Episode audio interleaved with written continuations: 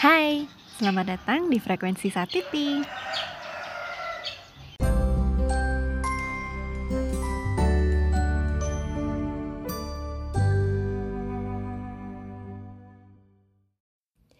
Halo teman-teman, apa kabar? Bagaimana puasanya? Apakah masih lancar? Semoga kalian juga dalam keadaan sehat-sehat saja, sehat-sehat walafiat, dan kalaupun ada yang sakit, semoga lekas diberi kesehatan. Di tengah pandemi ini, jangan lupa untuk selalu pakai masker dan mencuci tangan serta menjaga jarak ya. Aku mau menyapa karena sekian lama aku tidak membuat podcast karena satu dan lain hal dan akhirnya memutuskan untuk kembali merekam podcast dan kali ini aku mau membacakan sebuah cerita dari buku yaitu Yori dan Tunas Kemiri. Buku ini bisa dilihat di website Book for Mountain.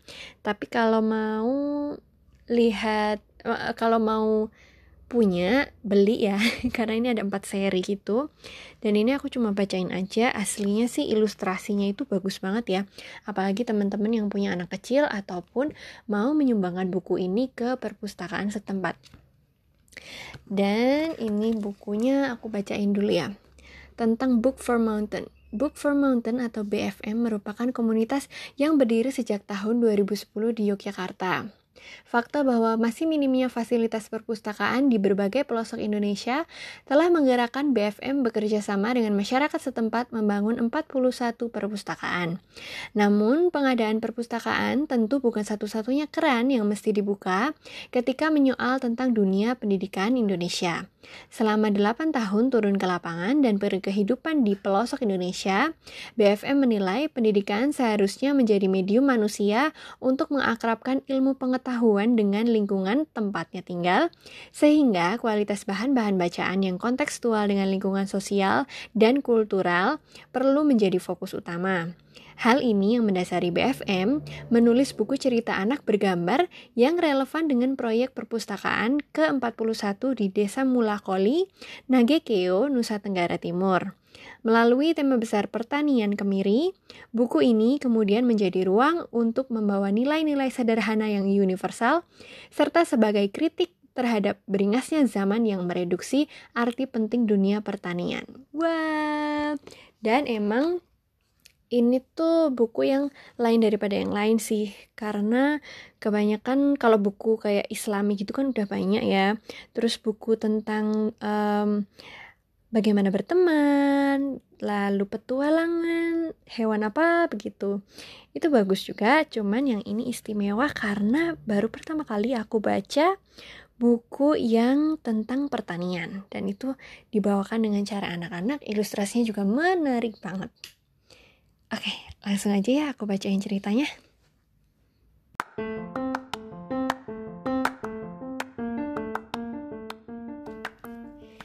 Yori dan Tunas Kemiri.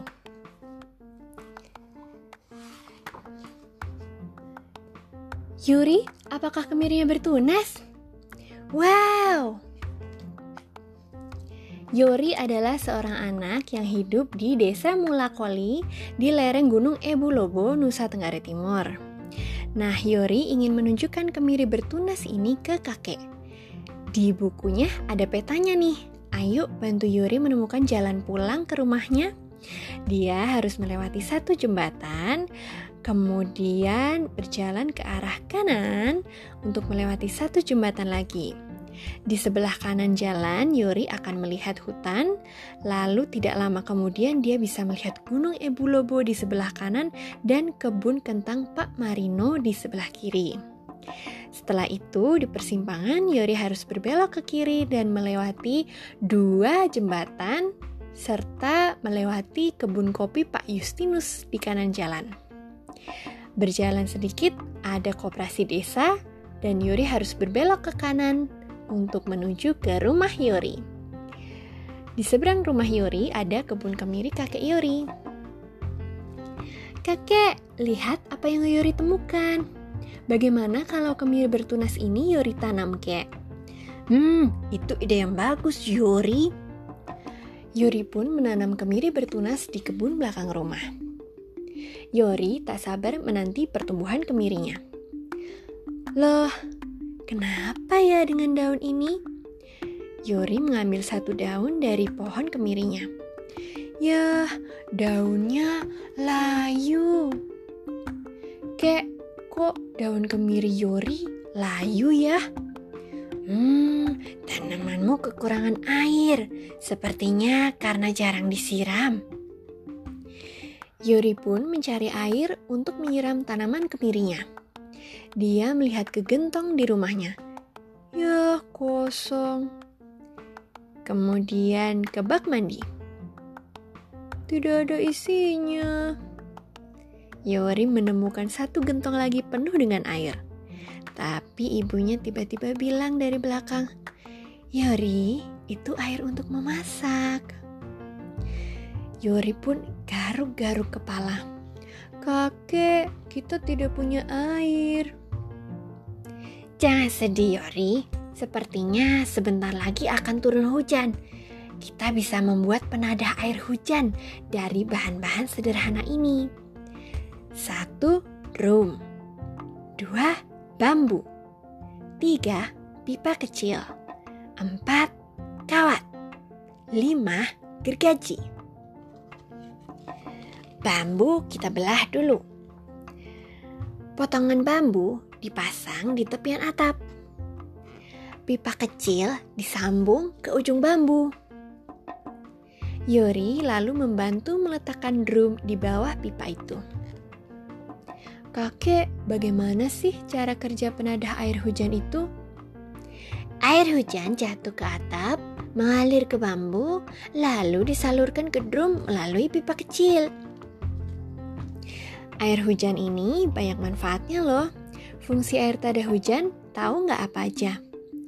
Ya, yang pertama adalah untuk air minum kita sehari-hari setelah dimasak. Yang kedua untuk mandi. Yang ketiga untuk minum ternak. Yang keempat untuk mencuci pakaian. Dan yang kelima pastinya untuk menyiram tanaman. Tidak lama kemudian, Wah, hujan. Kakek, drum kita mulai terisi. Setelah hujan yang lebat itu, seminggu kemudian hujan tidak turun. Tapi Yori masih memiliki air untuk menyiram tanamannya. Dia menyiram tanaman kemirinya setiap hari supaya nanti bisa menjadi pohon yang sehat.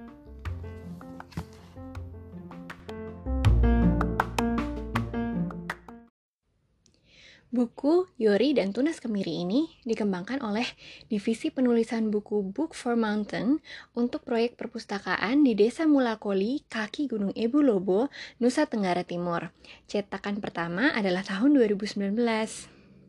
Jadi aku dapat buku ini uh, waktu itu karena salah satu paketan pendaftaran Festival Minggir.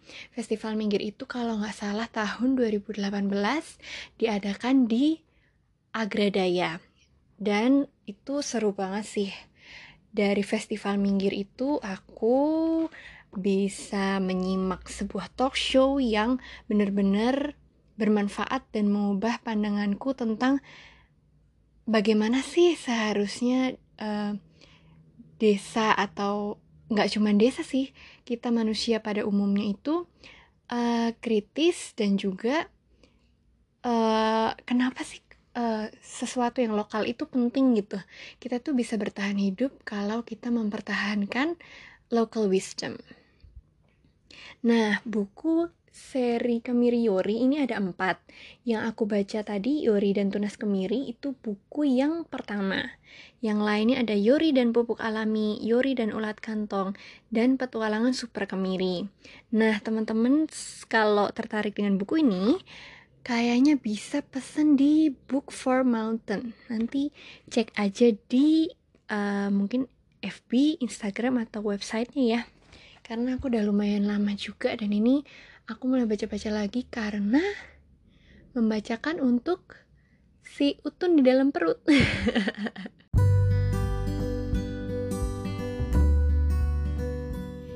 Terima kasih sudah mendengarkan frekuensi Satiti. Semoga di mana pun kamu berada, kamu tetap sehat, bahagia, dan lancar rezeki. Sampai jumpa. Dah.